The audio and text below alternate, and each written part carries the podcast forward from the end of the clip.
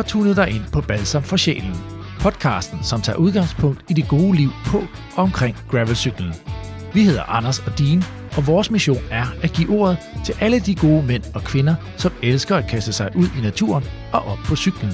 For når gravelcykling er allerbedst, så er det rent balsam for sjælen.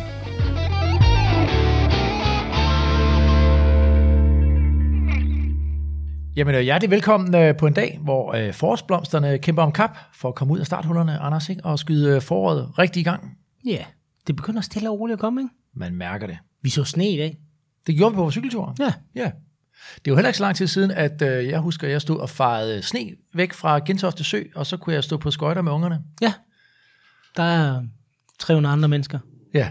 Ja. Og, og jeg er sikker på, altså, for jeg var ikke den eneste, der fik den idé, at øh, nu, skulle, nu skulle jeg have et par skøjter. Ja. Og der var sikkert også nogen, der skulle have langrendsski. Ja. Og øh, så en uge efter, hvad skete der så? Ja, yeah, så var det jo hvad, plus fjorten femten grader eller sådan noget. Så bragede solen frem. Ja. Hvad hedder det? Var du ude at cykle i det der snevejr? Jamen, jeg havde jo, altså nu, den der, jeg tror, det var en søndag, du snakkede om der, hvor du var på Gentofte Sø, der var jeg i det jyske. Der var jeg omkring Ry-Silkeborg-området. Mm. Det var i vinterferien jo. Ja. Og der var jeg, startede jeg sådan en søndag med en cykeltur, og der startede sammen med vores gode ven, Mugge, ja, i minus fjorten grader. Hold da op. Og, det var, og der var høj solskin, og ikke en sky på himlen, og det var magisk. Men jeg så sådan et billede af dig, hvor du havde, du ja. havde frost øh, på tøjet. Ja, det havde jeg. Efter ti minutter, så havde jeg frost på tøjet. Men det, i løbet af dagen, så blev det bare fantastisk, og det var, det var det, det er den fedeste, en af de fedeste ture, jeg nogensinde har haft på gravelturen. Hvordan er, hvordan er gravel derovre? Jamen, det er jo også ekstraordinært. Det ved du jo også godt. Du har jo været der. Øh, Jamen, jeg har, ikke, jeg har ikke kørt... Øh, jo, nej, jeg har kørt landevej derovre. Jeg har ikke kørt øh, gravel i Ry endnu, mener jeg. Øh, din, du har kørt øh, Red X. Der kører du nærmest lige ja, forbi. Jo, men ja, det er også rigtigt. Ja, men det er også lige meget. Ja. Men altså, øh, det er helt ekse- exceptionelt ja, ja. derovre. Det er simpelthen så fedt. Der skal ja. alle tage over forbi. Og det var en uh, total uh, brain fart, som man kalder det. Det er nemlig rigtigt. Jeg kørte jo igennem Silkeborg-området der, og skoven der. Det er det prime, prime gravel. Jeg det er sad rigtigt. jo og fulgte dig på appen, ja. og så hver det tråd. Oh, det, var på, det, var, det var dag tre, og jeg var træt. Og jeg kan huske, der var to hundrede og halvtreds kilometer tilbage, knap og nap, og øh, to tusind syv hundrede højdemeter. Men øh, anyways, det er nemlig super fedt derovre. Prøv at høre, Anders. Øh, skal vi ikke lige øh, tale lidt om, hvad øh, vi, skal, vi skal snakke om i dag? Jo. Fordi de skarpe lyttere vil nok have bemærket, at øh, i vores intro, så siger vi, at øh, vores mission, den er at give ordet til alle de gode mænd og kvinder, som elsker at kaste sig ud i naturen og op på cyklen. For når gravelcykling er allerbedst, så er det ren balsam for sjælen. Er der noget der, du bider mærke i? Nej, ikke andet, at det er jo gravel, det er jo for alle. Det, det skal nemlig, vi jo sikre. Det er nemlig for alle. Ja. Og øh, jeg, synes jo, det, jeg synes jo, det lyder godt. Det gør det også. Der er ikke noget fejl. Der er ikke Nej. noget galt med den. Men altså, der er jo nogen, som øh, har skrevet ind til os, at øh, vi ikke har nok kvinder med i vores podcast. Ja. Det har vi hørt af nogle omgange. Ja, det er fordi, vi har et meget snævert øh, vennekreds åbenbart. Så det, vi prøver at udvide dem. Vi prøver at udvide dem. Lad, lad os lige prøve at høre her. Der er faktisk en, der har skrevet til os her. Øh, jeg har lyttet til jeres podcast, og de er topfede.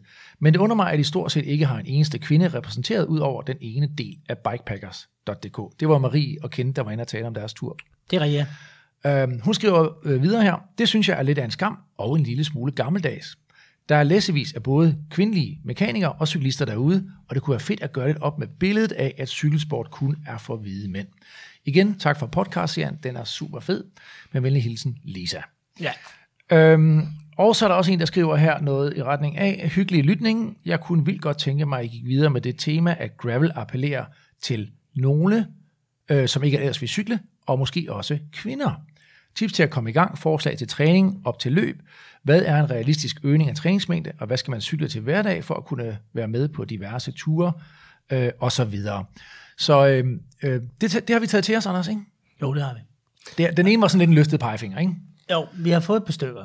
Ja. Og det er fair nok. Det er helt fair, at vi tager den til os. Ja. Og igen, det er jo ikke, fordi vi ikke øh, elsker kvinder eller noget som helst. Øh, og vi kører også en gang imellem med nogen, men vi har bare ikke så mange i vores omgangskreds. Nej. Så, og så ved jeg også godt, vi har også fået lidt forpukling for den der med, at vi har snakket om vores koner, der sidder hjemme i kælderen. Og det, altså, det kan godt lyde forkert, men de sidder jo rent faktisk i kælderen. Det gør, de er jo rent de, de, faktisk placeret i kælderen ja, det meste af dagen. De er selvstændige. De er selvstændige. Og de har kontor i kælderen. Og de er mega seje. De er super seje. Ja. Så øh, ikke et ondt ord om kvinder for os overhovedet. Vi elsker jer meget. Og øh, nu har vi øh, faktisk i dag besøg af to kvinder. Ja. Ikke? Så må vi se, om vi siger det samme, øh, når der er gået en time eller anden her. Hey. Men, ja, det må vi se. Ja, de sidder og griner derovre nu, men de, de prøver ja, de virkelig at lade være med at grine.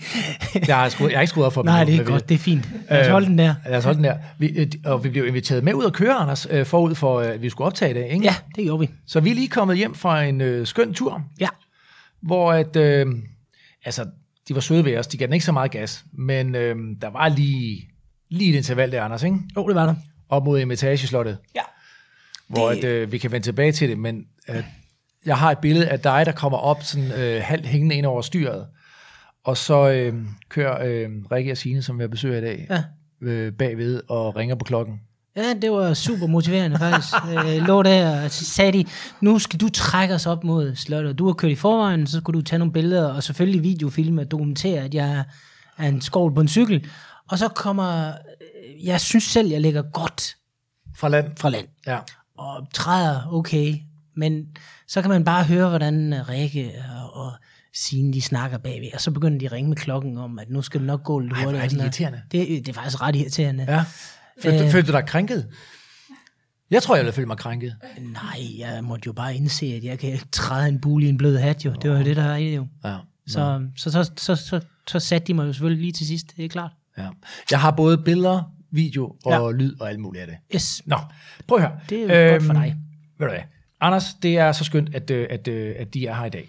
Så nu øh, skal vi øh, blive meget klogere på, hvordan man øh, som kvinde kører gravel, og også øh, måske lidt om, hvad forskellen er på, øh, på, øh, på mænd og kvinder, ikke? Jo. Ikke? Lad os springe ud i det. Springe ud i det, det gør vi. Velkommen til Balsam for sjælen.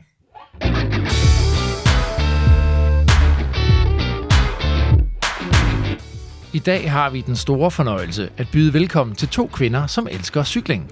Den ene kan bryste sig af at være verdensmester på landevej, og så står hun bag Danmarks nok allerstørste cykelklub for kvinder. Hun er altid i godt humør, uanset om du vækker hende midt om natten, eller kaster hende op på en cykel klokken seks om morgenen. Som tretten-årig byggede hun sin egen cykel, og i dag er hun selvstændig med sin egen cykelcafé og butik nord for København, hvor træstammer og god kaffe altid står øverst på menuen. Den anden rytter i dag er en tidligere eliterytter, som blandt andet har vundet M T B-ligaen for kvinder i to tusind og ni og to tusind og elleve, og så har hun også hentet en sølvmedalje i cykelcross til D M i to tusind og tolv. Hun elsker udendørslivet og eventyret og misser sjældent chancen for at hoppe op på cyklen eller sit paddleboard for den sags skyld. Livet skal nemlig leves fuldt ud og helst under åben himmel. Til daglig arbejder hun i D G I, som idrætsansvarlig konsulent for cykling. Et job, der på mange måder er skræddersyet til hende. Tag godt imod Rikke Sidsel Vad Laursen og Signe Ravn Strandvig.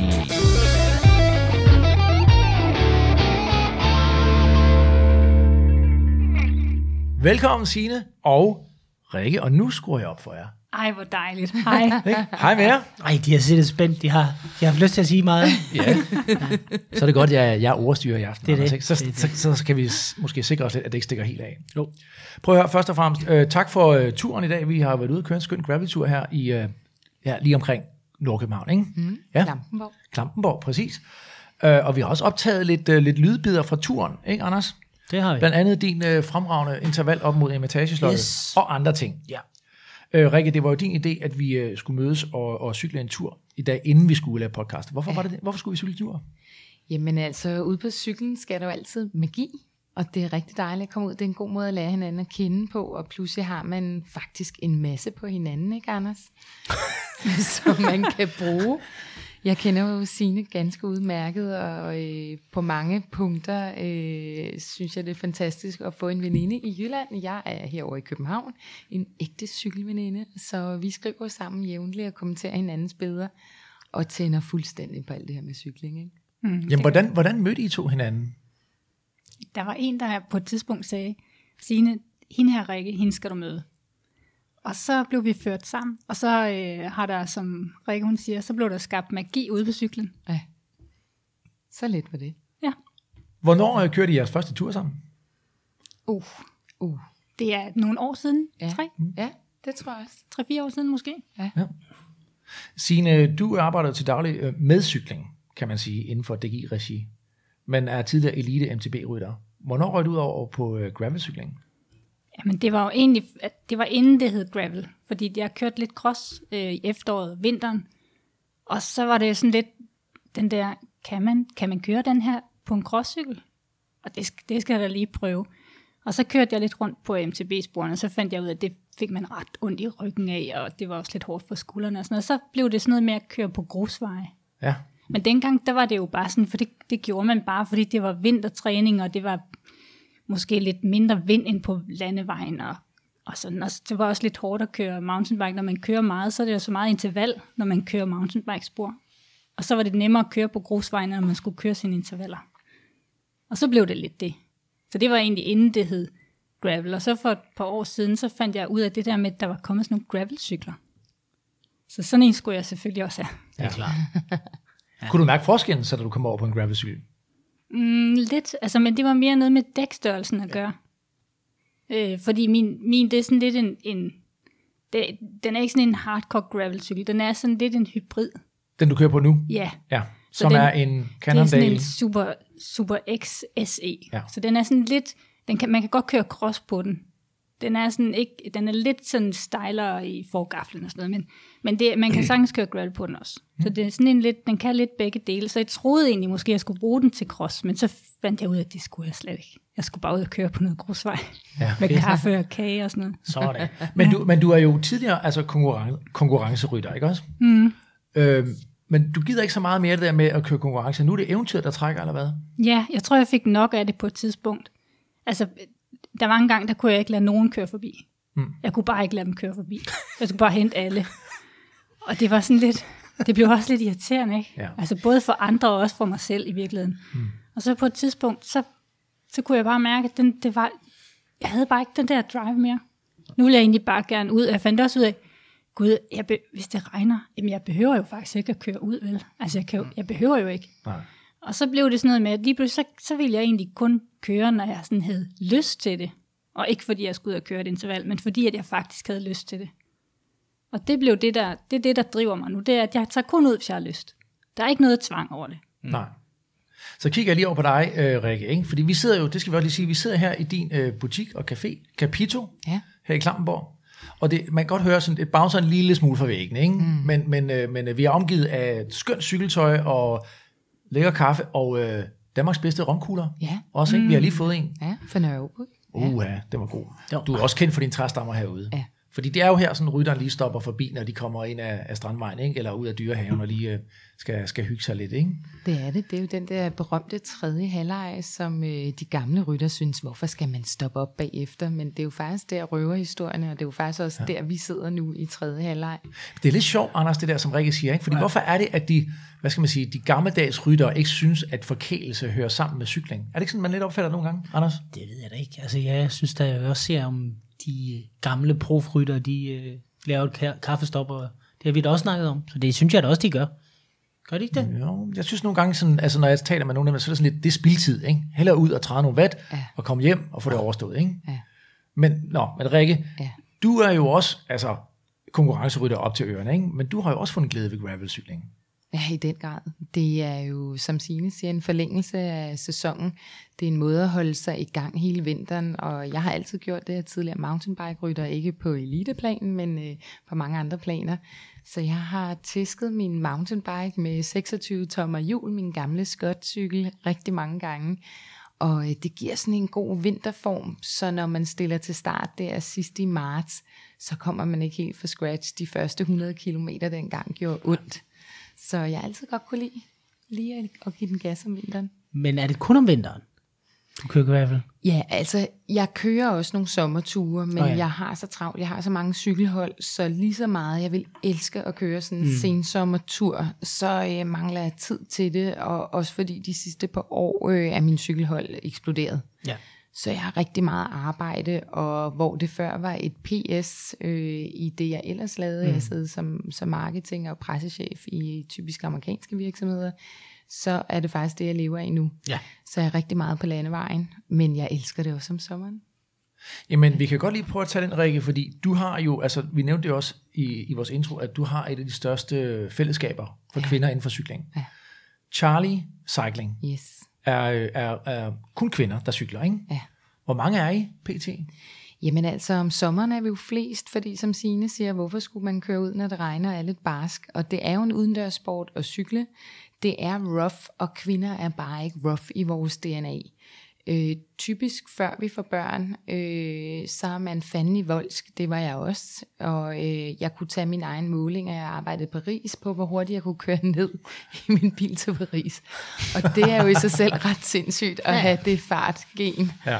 Og heldigvis så bliver jeg mor til to dejlige børn, og øh, slapper lidt af, jeg har det stadigvæk, det er ikke to sommer siden, jeg stod på toppen af Mont Blanc, for en god sag børns vilkår. Øh, men jeg stod også deroppe og tænkte, det her det er simpelthen slut, fordi jeg har to børn derhjemme, der elsker mig, og det er rigtig fint, jeg gør det her for en masse andre børn, øh, men, men jeg har også nogen, jeg skal hjem til, og det er rigtig farligt at bestige øh, Mont Blanc, det mm. er ikke a walk in the park. Men altså, jeg sidder sådan og tænker, fordi vi kommer også ind på i dag og snakker lidt om øh, måske forskelle eller ligheder mellem mænd ja. og kvinder. Det er jo, at, det er jo meget egoistisk at, øh, at være konkurrencerytter, kan man sige. Ja. Ligger det mere til mænd, eller ligger det lige så meget til kvinder? Altså det tror jeg, jeg, jeg har arbejdet i Microsoft, for vi har arbejdet meget med diversitet, og for kvinder er det ikke for hver en pris. Det er meget få kvinder, som sætter familien til side for at, at gå efter målet på det høje, høje plan, og det det kræver. Og det vil jeg også sige inden for, for cyklingens verden, at man ser nogle fantastiske eliteryttere, Helene Dehn og så videre, vi har hjemme, men som når et vist punkt, og så går de altså fra lidt, hvad jeg vil sige, før tid for så store talenter.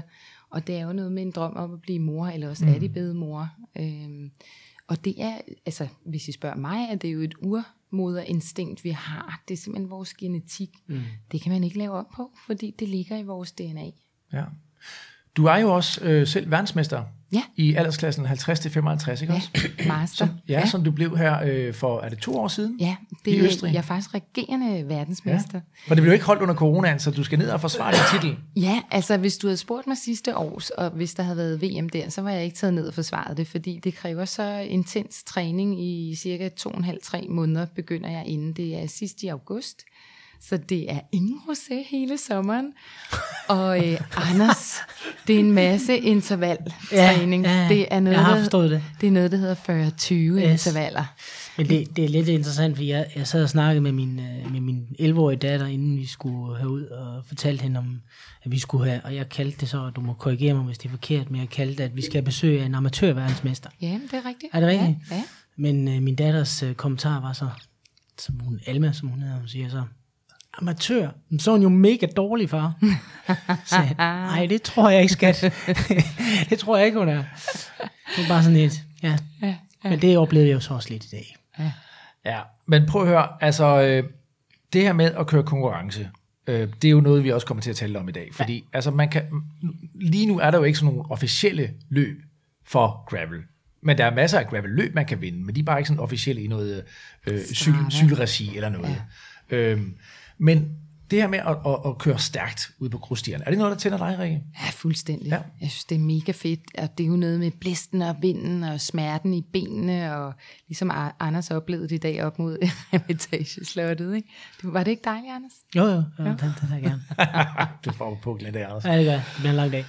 Jeg har jo om sommeren øh, omkring halvfjerds kvinder, der kører race, eller ikke race, men, men cykler landevej, som, som jeg træner. Vi er ikke et helt normalt cykelhold, vi, vi træner faktisk taktisk. Vi har en masse teknik, så det er ikke bare sådan noget, vi mødes, og så kører vi en dejlig tur. Det gør vi også nogle gange. Mm. Her om vinteren, vi har lavet en transformation til gravel, det gjorde vi i sidste år, og der stod jeg fra, jeg havde fyrre på mountainbike, stod jeg pludselig med en tolv fjorten stykker. Og det gjorde jo ondt, og jeg betvivlede også min disponering i rykket over, men det er jo også fordi, der er en barriere. Pludselig skal du have cykel nummer to. Ja. Og det er klart, det skal der spare sammen til med respekt for, for mine kunders økonomi og så videre. Mm. Og heldigvis så er det jo blevet en kæmpe sport for kvinder. Mountainbike er for voldsomt, det er single track, og der er kæmpe stor chance for styrt. Jeg selv prøvede det, det, det er nedtur. Øhm, men gravel er en udflugt. Så øh, i år står jeg faktisk med næsten tredive ryttere. Jeg er så stolt af pigerne, så et stort øh, cadeau ud til alle. Vi ser også, ser også så mange derude. Ja. Altså, det er jo fantastisk. Ja. Det er virkelig fedt. Men, men øh, tror I, at gravel er, egner sig mere til, øh, til kvinder end, end landevej for eksempel? Ja, det er faktisk lige før, jeg vil give dig ret. Jeg har mange rytter, som elsker gravel. Dels er man af vejene, så det, det, det med biler er taget ud af ligningen. Nu er vi inde i skoven, og det er meget sikre. Vi er på store, brede dæk. Så jeg tror helt klart, det vil være noget, mange kvinder vil finde vej til fremover. Hvad siger du, Signe? Ja, altså der, ja det, er, det er rigtigt det der med vejene. at, øhm, at det kan være et problem, det her med bilerne. Og det kan mm. være skræmmende. Og der er også nogle gange, at, at man får nogle, nogle lidt grimme oplevelser derude, som kan sætte... Der skal, der skal ikke mange af sådan nogle oplevelser til, før man ligesom mister modet på det. Øhm, der kan gravel noget, det kan også noget i forhold til det med at komme ud og se noget. At man har sådan en mening anden, mm. andet end træning med ja. turen. Ja. Men at man netop tager... Det er en udflugt. Det synes jeg er rigtig fint sagt, Rikke, at det er en udflugt. Og det, det tager også sådan lidt brøden af det. Vi skal Men... ikke ud og træne, vi skal egentlig bare på tur. Måske. Mm. Ja. Altså det er meget sjovt, og det, og det skal overhovedet ikke lyde generaliserende det her, fordi jeg tror, der er mange mænd, der har det præcis på samme måde jo.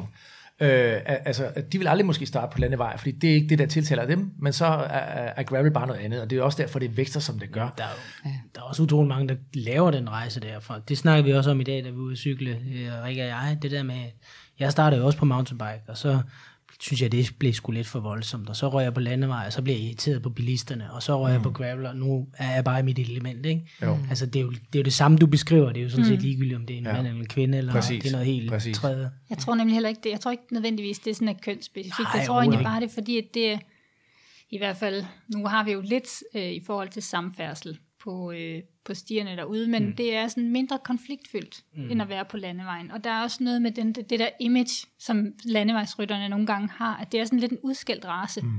som man måske ikke har lyst til at være en del af. Men måske øh, altså, har gravel også fået lov til at, at starte op på sin egen måde, hvor, hvor landevejscyklingen kom jo med en masse historik og, øh, og do's og don'ts. Altså der er gravel ligesom sin egen øh, rebel, kan man sige. Der er enormt mange regler på landevejen, ikke? Mm. Altså, der er enormt mange regler, når man kommer som ny, og så har man forkert strømpelængde, og så har man ikke fået reflekserne af, og så skal man ligge på den ene måde. Gummidutter på ventilen. Uh, og, ja, jamen altså, der er, så mange, der er så mange ting, ikke? Ja. Hvor man kan komme i fedtefadet der, hvis ikke man lige bliver taget under vingen af en eller anden, der lige kan fortælle en, hvordan tingene fungerer. Ja. Det kan man jo her ved Rikke, og det kan man rigtig mange steder. Der kan man jo komme ud et sted, hvor man bliver taget imod, og ligesom for, fordi det er jo en kultur. Det skal ja. man ikke tage fejl af. Altså, det er jo en kæmpe del af det. Ja, ja. Interessant. Men man kan så spørge, hvorfor, Rikke, øh, valgte du at starte en ren kvindeklub? Jamen altså, jeg har cyklet, siden jeg var tretten, og nu er jeg enoghalvtreds, og jeg synes, det var synd for kvinderne, at den der angst for klikpedaler, at det var så skelsættende, og det gjorde, at en masse ikke kom ud, og jeg elsker jo sporten. Altså, det, det er helt, jeg er så glad på min cykel. Og jeg vil sige, gennem livet, når jeg har mødt udfordringer, jeg er blevet skilt, der har været mange ting, så tager jeg en cykeltur, og når jeg kommer tilbage, så er det faktisk ikke så slemt alligevel. Og det er jo noget med frontallapperne, der ligger sig helt fint og ordnet, så man er beslutningsdygtig. Så husk lige derude, store beslutninger kun efter cykling. Lad være bare blive skilt. Ja. Ja. Ja. Det snakker vi også igen om i dag på cykelturen, det der med, som jeg sagde til dig, altså hvis jeg ikke havde haft ja. cyklingen under coronaen, så tror jeg også, at jeg var blevet en sindssyg, ikke? Ja. Altså... Men det der, med at, for at komme ud. det der med at komme ud, det er nemlig super vigtigt, og øh, vi var jo også ude i dag, og det har vi også lige øh, et par lydbider fra. Vi skal ud til Vindsløvs Grav, som ligger ude ved Rungsted, og øh, det var dengang, man øh, eksperimenterede lidt i det her grantræer, og der står faktisk ikke, at de allerældste grantræer for hele området. På vej derud, der kører man også forbi et af de allerældste egetræer. Og det er jo sådan noget, jeg godt kan lide. Øh, en ting er, at man skal ud og have lidt syre og lidt lungebesvær og så videre, når man cykler. Men noget andet er jo oplevelserne. Så jeg har sådan en lille god rute til os. Fedt. Ja. Jeg er også klog på træer i dag. Ja, ja, ja. Det er stærkt. Og jeg fortæller nogle historier undervejs. Øh, nogle gange glemmer jeg lidt, hvor mange år, så pynter jeg lidt. Jeg er uddannet inden for P R. Så pludselig det der tre hundrede til fire hundrede år gamle er måske virkelig en kontur. Og hvad med stigningsprocent? Er det det samme? Ja, ja, ja, ja. Fuldstændig. Ja. Og mine, mine kunder, de har faktisk vendet sig til det, så når, jeg, når de spørger, sådan, hvor lang er den der spurt? Ah, den er fem kilometer, så kigger de på hinanden og siger, ja, så er den i hvert fald syv. Fedt. Det glæder vi til. Ja. Lad os komme afsted. Ja. Yeah. Let's do it. Vi skal have noget sundowner. Nå, prøv at høre, eh, Anders, vi har kørt nyt, nyt grus allerede. Vi er fem minutter ind i turen. Ja, og en pause allerede, det er suverænt. Indlagt pause.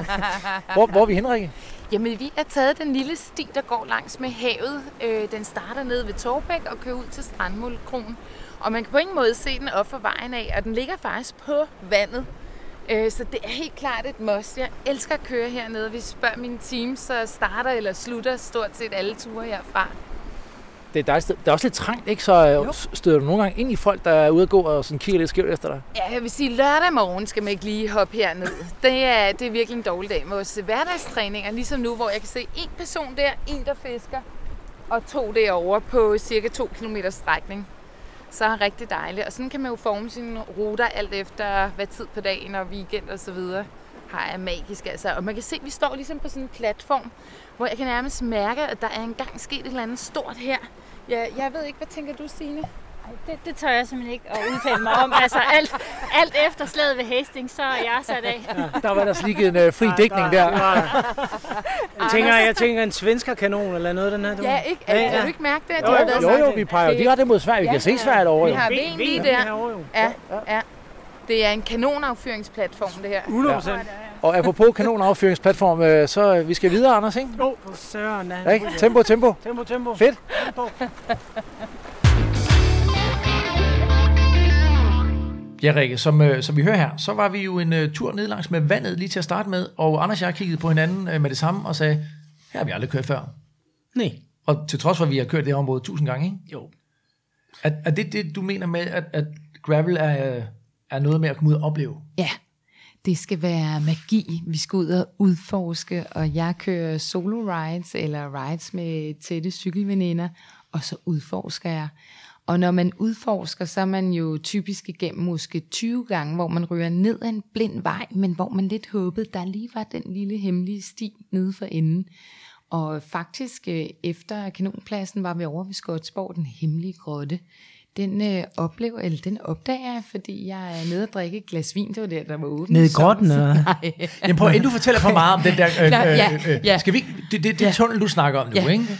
Den, der var vi jo også ja. rigtig nok, ikke? Lad os lige prøve at høre en gang. Ja. Vi er nu kommet til oplevelsesgrotten ved Skodsborg. Og jeg har faktisk aldrig været igennem grotten. Hvad siger du? Hvad har du aldrig, har du aldrig været igennem? Du har aldrig været igennem grotten. Du har været igennem grotten. ikke, ikke den hemmelige grotte. Også der elsker at cykle. Nå, øhm, men den hemmelige grotte hernede, den bliver lidt mørk, og jeg tror, når jeg kigger over på Anders, at han godt kan være lidt bange for mørke grotter. Signe, Signe, hvad siger du? Jeg kan ikke sige noget. Jeg tror også, Anders er bange. Jeg er også lidt bange. Så øh, nu går I trygt med Rikke Laursen igennem den meget mørke... Jeg går først. Den meget mørke grotte. Og I skal kigge langt. Ikke? For ellers kan man godt blive bange. Og der er vand på hver side. Okay. Man kunne, vi kunne faktisk godt prøve at se, om man kunne cykle igennem. Det har jeg ikke prøvet. Men der er sådan lidt med, at jeg er altid lidt bange, fordi den er ikke så bred, og så er der vand på hver side. Og sådan noget, hvor hvis du ryger ned, kan du ikke komme op igen. Spændende. Vi øh, hopper og kaster os ud i det. Den hemmelige grotte. Ja, så kom vi øh, også øh, forbi tunnelen. Du var ved at sige, Rikke, inden jeg afbrød dig, øh, og spillede det her lille klip, øh, som jo øh, var ret finurligt, ikke Anders? Den lille øh, passage der. Jo, ja. det, var det. det var det. Hvad er det med den tunnel, Rikke? Jamen altså, det er jo helt åndssvagt, når jeg ikke er på cykel. Jeg havde faktisk været inde på Skodsborg og drikket glas vin med en veninde i sommer, hvor der var åbent, og vi parkerede ret tæt på den tunnel, og jeg er faktisk på vej ind i min bil, og så får jeg øje på tunnelen. Jeg vidste slet ikke, den eksisterede. Jeg ser det kun, for der er noget byggeri, de er ved at lave en fin trappe ned. Og midt i der, jeg har sikkert haft stiletter på og noget pænt tøj, jeg siger til min veninde, jeg skal lige over se, hvad det her er. Og så går jeg over, jeg hopper under den der arbejdsafspærring, og så opdager jeg tunnelen der, og, og det er jo, altså for en, en gravel-interesseret som mig, var det jo magi. Ja. Altså Anders, du cyklede gennem den, var, var det ikke fedt? Jo, jo, det var super fedt, og så ja. kommer du, det, det er jo fra Strandvejen, og så kører du igennem den her smalle tunnel, øh, som i øvrigt også har en smal passage, man skal cykle på, og der er vand på begge sider, og så øh, kommer du over på den anden side, og så er du faktisk i skov, ja. og i gravel-terræn. Så, og, og det er jo, det er jo jernbanen henover, ja, ja, og den, den er jo din skulderbredde nærmest i, i bredde, ikke? Så ja, det, er jo sådan, det er jo sådan lidt en form for øh, det der Narnia-skab, ikke? Når ja, man går ind, ja, og så præcis, har du eventyr på... Ja, det er det, Anders. Ja, jeg har ikke set den. Den har du ikke set, nok. Narnia med Rikke Laursen. Jeg bliver nødt til lige at gå tilbage til det der, vi nu kaldte vi det kanonpladsen. Ja. Ja.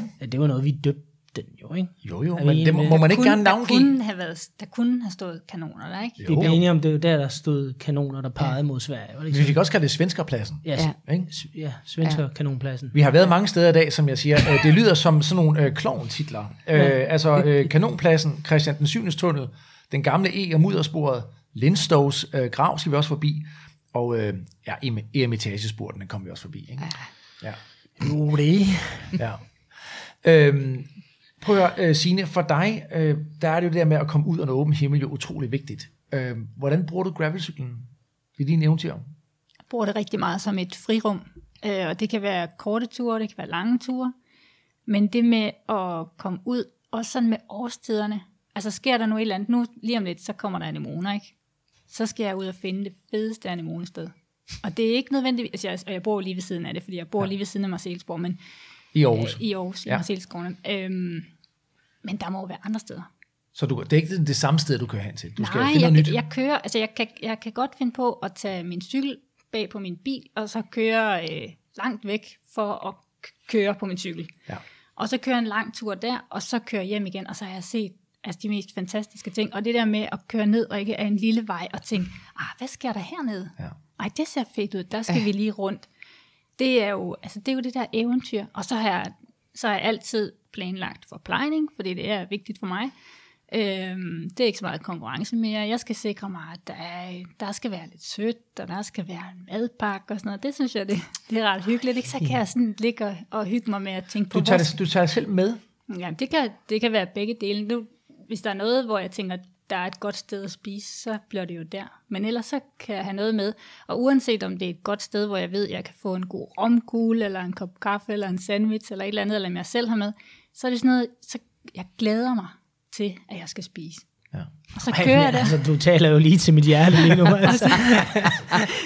og det, og jeg, kan, jeg, jeg det behøver ikke at gå så stærkt. Altså, og det, nogle gange går det stærkt, og nogle gange gør det ikke.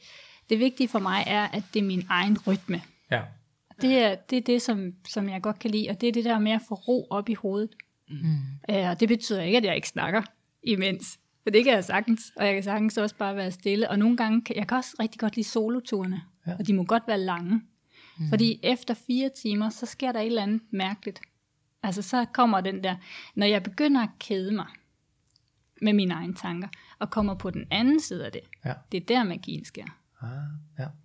Det er sådan lidt pilgrimsvandring-agtigt. Mm. Godt sagt, ja. Nej, smukt. Altså, vil du ja. kunne opleve det også, øh, hvis du kører med nogen, eller, eller er det primært, når du kører alene, du oplever den der stemning i dig selv? Øhm, altså, det er nok mest, når jeg kører de rigtig lange ture selv. Ja. Men jeg plejer også at sige, at der sker det, at når man kører med nogen, så starter man den første time med at snakke om, hvad, hvad er der sket i dit liv, siden vi snakkede sidst, og arbejde og kærlighed og sådan noget.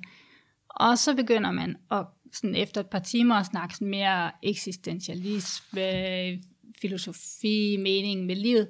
Og så ud over tre timer, så snakker man om mad. Ja. Og så, når man har snakket om, hvad man så godt rigtig. kunne tænke sig at spise, når man kom hjem, så, øh, så kan det være, der kommer noget ro. Altså, så er det der, så er vi forbi alt det der. Og så, hvis man har en god makker, så, øh, så kan man komme derhen, hvor at man har talt om alt det vigtige i livet, mm. og mad og det hele. Og så kan der komme ro på, ikke? Ja. Og så kan der være stille. Og ja. det er jo de bedste venner, ja. man kan være stille med. Tilbage til det med, at du foreslog, at vi skulle køre den her tur, øh, Rikke, i dag. For også ligesom lige at, at, at møde hinanden. Ja. Altså, vi var kun ude at køre i, jeg tror det var en time og femogtyve minutter. Mm. Men vi fik jo talt om alt muligt. Vi fik grint, og vi fik set en masse, og, øh, og vi fik lært jer at kende på en anden måde, tror jeg, end hvis vi ikke havde været ude at køre en tur. Ja. Der sker et eller andet ude på den der cykel der, hvor man kan sidde, og, og der foregår en masse omkring en, ikke? Man kan sige, at i gamle dage, øh, erhvervsmæssigt, så gik man ud og spillede golf. Det er rigtigt. mm. og så connectede man. Ja. Mm. Og der blev lavet kæmpe store deals derude på golfbanen. Det har jo ændret sig. Nu det er jo cykling, der har været de sidste i hvert fald fem seks år, hvor at øh, man kender de store cykelnetværk, øh, og man kan sige, øh, helt tilbage er det jo egentlig Rynkeby. Man har et fællesskab, og man er i samme uniform, og øh, det er jo lidt det, jeg gør med Charlie Cycling mm. også. Vores mål hvert efterår, det er en tur ud og rejse sammen, øh, og jeg øh, bøjer mig i støvet for, at de altid stoler på mig. Vi har været i Nice to gange, vi har været i Alicante to gange, og vi har været på Mallorca. Til, på Mallorca-turen var vi femogfyrre kvinder afsted. Og de stoler bare på, at jeg laver den rette ramme, fordi for kvinder, der aldrig har kørt bjerge før, så er det ganske skræmmende at vide, at der er noget, der hedder Puc Major, og den er fjorten kilometer, og den stiger altså med seks procent. Og det er ikke noget, de lige kommer hurtigt op af, mm. men de stoler på mig. Men det, som sådan en, en cykeltur gør, er jo det der vanvittige fællesskab, man connecter helt vildt. Mm. Og som Signe også siger, til sidst er man snakket ned i nogle faktisk personlige ting, man har lyst til at dele med andre. Øhm, De ja. der dynamikker, der sker, er jo super interessante. Jeg har ja. også med mit arbejde faktisk, det tror jeg egentlig aldrig, jeg har fået fortalt i det her podcast, men der har jeg jo cyklet fra, fra London til Amsterdam og fra London til Paris øh, wow. med nogle kollegaer. Øh, og vi mødtes i London, og så skulle vi så cykle. Og da jeg står derovre i London, og jeg cyklede en del i forhold til nogle af de andre, kunne jeg se, men da jeg stod derovre i London og kiggede rundt på de folk, der skulle med på turen, og tænkte, shit, man, det bliver en lang tur, ikke? Men der sker bare nogle ting, hvor mm-hmm. man bliver så overrasket over, hvad folk kan. Ja. Øh, og det, det, det synes jeg er så super interessant at ja. opleve. Det er jo også det, du snakker om der, ikke? Med de der, hvor de skal køre op ad Puc Major for eksempel, ja. ikke? Som er en lang stigning. Ja. Så kan cykling også det samme som det, når man sidder i en bil. Mm. At det er der, de gode snakker er, fordi man behøver at kigge hinanden i øjnene. Yeah. Og ah, de allerbedste yeah. snakker kommer faktisk, når man ikke behøver at se hinanden i øjnene. Åh, oh, interessant. Jeg tror i min... Jeg, jamen, altså, jeg kigger på dig, Anders, men jeg siger det, men det var ikke min på nogen måde. Nej, jeg nej, mener, nej, det er en interessant nej. betragtning, som jeg ikke har været opmærksom på. Nej, det havde jeg heller ikke. Men det er nok den der... Øh, i, mit, I mit sprog på tv, der kalder vi det den tredje dims. Altså, der er noget, som, som optager dig. Mm. Udover mm. dig selv, ikke? Og, og du ved, så det det er fælles træde. Ja, det er fælles træde, præcis, mm. præcis. Ja. Jeg synes jo faktisk, at jeg lod mærke til i dag. Udover, øh, det kom vi også ind på, det der med, at, at vi havde nogle, øh, det hedder icebreakers. Vi havde jo øh, Rikke og Signe med vores tur i dag. Så når vi mødte de her folk ude på stierne, og Rikke og Signe lå i front, og, og ligesom sagde, hej og god tur og sådan noget, ikke? Altså, jeg har aldrig mødt så mange smilende, glade mennesker på min tur. Vi sad jo gemt os nede bag, men i Lygra over fyrre, det var også jo, ikke? Ja. Vi var de der, som folk ikke kan lide ude i skovene. Ja, mamilerne. Mamilerne, ikke? Jo, men det var... Det var vidunderligt. Det, det, det var helt vidunderligt. Det var fantastisk. Man skulle have de to foran sig hele tiden. Det, det, altså, man skal bare have det, som om det åbner, og så er bare en, en bladeport derude, altså. altså, jeg tror også... Altså, det, var, det, var helt, det var helt fantastisk. Det var magisk. Men det var ret hurtigt, man observerede det her. Det var ja. alligevel satans. Altså, når ja. jeg siger god tur og hej... Ja. Har bare ikke den samme effekt, altså. Det har en effekt, men ikke den samme. Nej. Men vi mærkede også, det vil jeg så sige, den her dynamik, den anderledes dynamik, for vi kører jo, og det startede vi også med at sige, vi er jo øh, primært, øh, vi kører primært med mænd, fordi det er de fleste, vi kender, der mm. kører gravel, det er mænd. Ja. Men i dag var der bare en, en anden dynamik, en super fed dynamik, som var lidt anderledes, fordi vi havde Rikke og Signe med. Ja. Så det blev sådan lidt øh, os og jer, og lidt joke, og lidt øh, haha mænd, og lidt haha kvinder, og vi gassede hinanden, og det var bare fedt.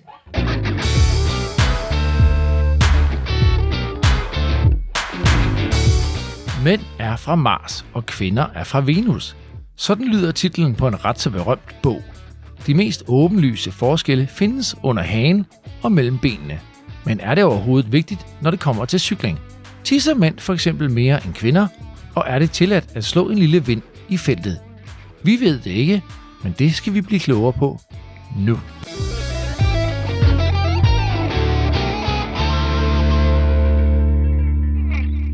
Ja, vi tager som sagt hul på et, et ganske ømtåligt emne, nemlig snakken om mænd og kvinder. Jeg har med vilje sagt mænd og kvinder, og ikke mænd versus kvinder, for det er jo ikke sådan, vi er imod hinanden. Men det er bare lidt sjovt nogle gange, og når man sådan, du ved, det er det også nogle gange, humor kan sådan, øh, putte tingene lidt i perspektiv, ikke? Når, man, når, man, når man tager den der vej. Men øh, vi har heller ikke nogen ønsker overhovedet om at krænke nogen i den her snak. Det er vigtigt at sige. Vi lever i en tid, hvor rigtig mange folk føler sig krænket, og, øh, og det, er, det ønsker vi hverken på grund af øh, vores egen uvidenhed eller manglende forståelse. Øh, det er vigtigt at sige. Så nu øh, har jeg fået dem her bagved mig, skal jeg se. øh, det er lige øh, noget ud her til jer. øhm, det er og, og, ja, og ved du hvad, vi tager botthornet, fordi så er der heller ikke noget øh, der øh, med, at I skal sidde og have botthornet. I får simpelthen den her. Prøv lige, I får ringklokken, Signe. Prøv lige at ringe på den gang. Jeg tror, man skal holde fast nedenunder. Så. Og den kender altså, Anders jo. Du skal holde fast nedenunder, og så giv den lige et ring. Ui, sådan der. Ikke? Så hvis I på et eller andet tidspunkt, at der bliver sagt noget herovre fra vores side af, som, som gør, at øh, I føler jer krænket, så Signe, så øh, ringer du lige en gang på den der, ikke? Du sparker bare under bordet, ja, Rikke, hvis du ja, ikke, så ringer ja. jeg. Og Anders, til gengæld, øh, vi skal også have lov. Øh, så hvis øh, kvinderne omvendt siger et eller andet, hvor vi føler os en lille smule krænket, så... Så er det botthorn. Så er det botthorn, ikke? Og du kan også bare sparke under bordet, ikke? Godt. Så øh, vi, vi starter lige med en, en, sådan en, en, noget videnskabeligt data, ikke? Fordi at, øh, det er jo videnskabeligt bevist, at hvis en kvinde og en mand er samme, er samme højde, så er kvindens muskelstyrke øh, tyve procent lavere end mandens. Du er også inde på det tidligere, Rikke, at der er noget der sådan rent fysiologisk. Øhm, så man kan starte med at sige, øh, ser I et problem i, at øh, mænd og kvinder kører sammen? Nej. Og det, og det her, det er ikke bare ja-nej-spørgsmål, så man må, man må, man må, jeg ved godt. Var det det rigtige svar? Man må gerne uddybe. Nej, siger du. Hvorfor ikke? Jamen, fordi at, at, at mænd er jo ikke bare mænd, og kvinder er ikke bare kvinder. Og, øhm, og det handler om, hvilken form man er i, og det handler om at finde nogen, som matcher en. Og hvis ikke man matcher, så handler det om at passe på hinanden og pakke den, der er svagest. Fordi et, når man er ude at cykle, så handler det jo om at komme hjem sammen. Det er der nogen, der ikke helt har forstået, men det er faktisk det, det handler om. Og, og derfor så handler det jo om at udnytte den fælles styrke bedst muligt. Ja. Og det gør man ved at pakke de svageste. Og hvis der er en kvinde, der hænger lidt, når der er noget vind, så pakker man hende. Ja. Og så kan hun sidde med. Skal, skal vi lige forklare, øh, fordi nu bliver det sådan meget sådan, øh, underforstået pakker. Hvordan pakker man? Altså, hvordan foregår så, det rent Så sørger faktisk? Man for at tage vinden for hende. Ja. Ja. Og det er jo sådan noget typisk på landevejen, ikke? Og er det nu gravel, jamen så kan man gøre, det, det er ikke helt så nemt at gøre ude i en skov. Men altså, det handler om at finde nogen, som man matcher med styrkemæssigt eller humørmæssigt, og så kan man jo godt lige vente, fordi typisk så er det jo ikke så meget. Så er det måske, man skal vente ti sekunder på en bakketop. Mm. Altså, herregud, ja. Det kan man da godt det gøre. Og det gør man jo også, når man kører kvinder sammen. Så er vi jo heller ikke ens. Altså, når Rikke er ude med sine bier, så er der jo kæmpe forskel på dem niveaumæssigt, tænker jeg. Mm. Og nogen skal der ventes på, og det er okay. Men det handler rigtig meget om kultur. Så hvis nu øh, jeg er ude at køre, øh, og øh, vi har to kvinder med i vores gruppe, og vi sidder ti mænd, og så kommer der en bakke, og så kan jeg se, ser det ud som for mig, at en af kvinderne øh, sakker bagud, så cykler jeg op, og så putter jeg lige en hånd så ned på lænden, og, øh, og prøver at skubbe hende sådan lidt op ad bakken. Hvad vil du tænke? Altid spørge. Altid spørge først. Man skal altid spørge, for det den gælder også. Jeg har jo også cyklet med mænd, som er dårligere end mig. Og der har jeg jo også fået en over nallerne, hvor jeg har lagt... Øh, Med, i bedste mening har lagt en hånd i lænden på en mand op ad en bakke, og han har bare sagt, den tager du bare af. Ja. Og det kunne jeg jo godt se bagefter, og det er altså bare god stil lige at spørge først. Ja. Fordi, altså, og så det, handler det også om, hvordan man gør det. Hvis man lige sådan skal klappe sig selv på brystet, så jeg lægger lige en hånd i øh, lænden på dig, ikke, søde? Ja. Så kan det godt være, at man får et nej tak, men hvis man gør det lige så diskret, lige spørger, ja. Er det okay, jeg lige, giver, lige hjælper lidt? Ja. Så, øh, så er det lidt, altså det er heller ikke fedt at blive udstillet. Nej, altså. Nej. Mm-hmm. Vi havde også den der i dag, vi var, øh, vi var ude og se, øh, åh, hvad hedder den, Lindstows? Ja, Lindstows Grav. Ikke? Mm-hmm. Det, det, det kan vi faktisk godt lige prøve at høre en gang. Ja. Nå, hvad, hvorfor stopper vi, Rikke? Er der, er der tissepause, eller hvad? Nej, vi er jo simpelthen kommet til et gudsbenået sted. Faktisk et af mine favoritsteder. Jeg er faktisk øh, halvdelen svensk. Jeg hedder Rikke Sidsel Vad Laursen, så jeg har vokset op med grantræer, øhm, og der er ikke mange tilbage her i Storkøbenhavn og Nordsjælland. Her der står vi på et område, som er cirka to hundrede kvadratmeter, hvor man i sin tid har eksperimenteret med alle de her løvtræer. Øh, han hed faktisk Lindstow, som stod for det her, og vi kigger på den her, Signe, hvor, hvor bred, hvor mange diameter er den? Signe, du skridter lige af. Den er to tyve. to tyve. I diameter? Ja, i diameter. Jeg er en. Hvor gammel er sådan en? Ja, ikke? Hvor gammel er sådan en? Altså, det er jo helt tilbage fra det sekstenhundrede, sytten toogfirs. Er du sindssygt? Det er jo virkelig... Den er grænende. Nej, den er solid. Ja. Den er helt nok. Skal, skal I også tisse piger, eller? Jamen, vi kan sætte os bag ved den her. Vil du have, vi skal tage buksen af? nej, nej.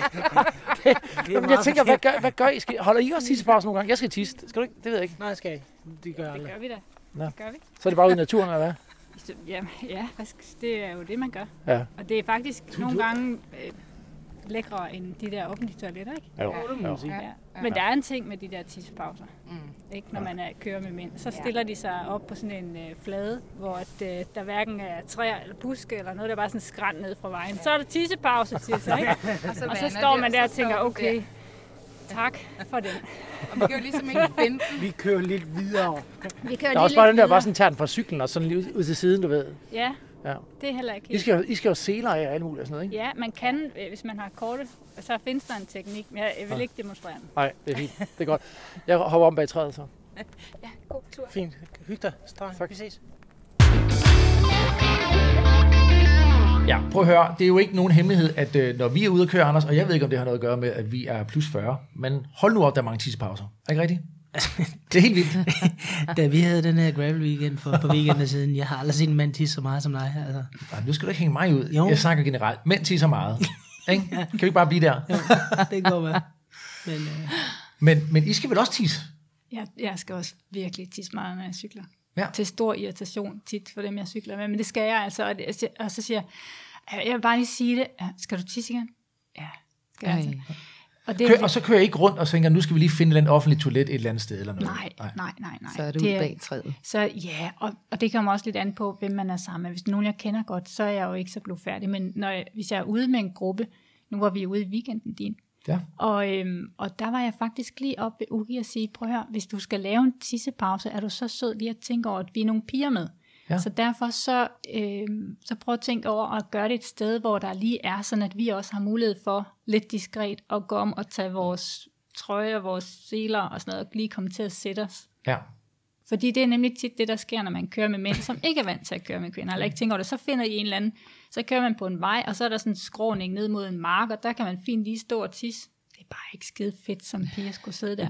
altså prøv at høre, det er en super god pointe, fordi altså, alle de gange, vi er ude at køre, altså tit så er det fordi, at der lige, du ved, at man, man opdager, at okay, der er lige sådan fart, når de er gået af cyklerne, og så, du ved, så tænker man, så stopper vi da bare lige her og tisser. Jeg har da ikke sådan overhovedet scannet området for, om det var et godt sted at tisse eller noget, så det er bare, du ved, du frem med den og tisse.